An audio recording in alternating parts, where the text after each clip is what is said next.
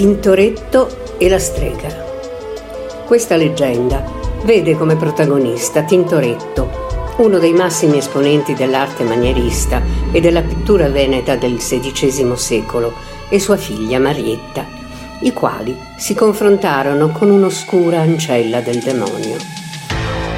La ragazzina era in procinto di ricevere la prima comunione nella chiesetta del convento della Madonna dell'Orto che sorgeva nei pressi della casa del pittore, la cui tradizione all'epoca voleva che l'Eucarestia fosse somministrata ai recipiendari per dieci giorni consecutivi. La mattina del primo giorno Marietta incontrò sul suo tragitto una cupa vecchietta, la quale la convinse con l'inganno a raccogliere tutte le ostie dicendole che se gliele avesse consegnate, in cambio avrebbe avuto una miracolosa sorpresa. Così la ragazzina nascose le ostie dentro una scatola di legno, riponendola nel giardino vicino al ricovero degli animali, i quali, attratti da una forza misteriosa, presero a inginocchiarsi là, dove questa era custodita.